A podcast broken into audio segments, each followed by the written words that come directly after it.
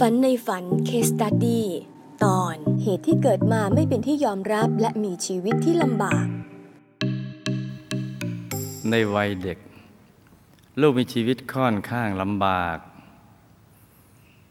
เพราะคุณย่าไม่ยอมรับคุณแม่ให้มาเป็นสะพ้ายเนื่องจากตระกูลของคุณย่าร่ำรวย และก็มีฐานะสูงกว่าคุณแม่มาก คุณพ่อเป็นข้าราชการตำรวจ มีฐานะดี และก็มีความรู้สูง ซึ่งคุณแม่น่ะเป็นคนมาจากตระกูลชั้นล่าง แถมมีลูกติดมาด้วย คุณย่าจึงให้คุณพ่อไปแต่งงานใหม่คำถาม ลูกและคุณแม่ทำกรรมอะไรมาเมื่อลูกเกิดมาแล้ว ตระกูลของคุณพ่อจึงไม่ยอมรับ ทำให้มีชีวิตที่ลำบากอามาหลับตาฟันเป็นตัวเป็นตาตื่นขึ้นมา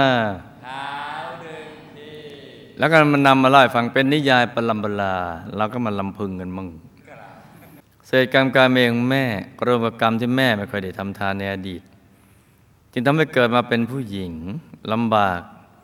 สรุปเป็นเศษกรรมการเมทำทานไม่สม่ำเสมอ และมีเศษกรรมที่ถือตัว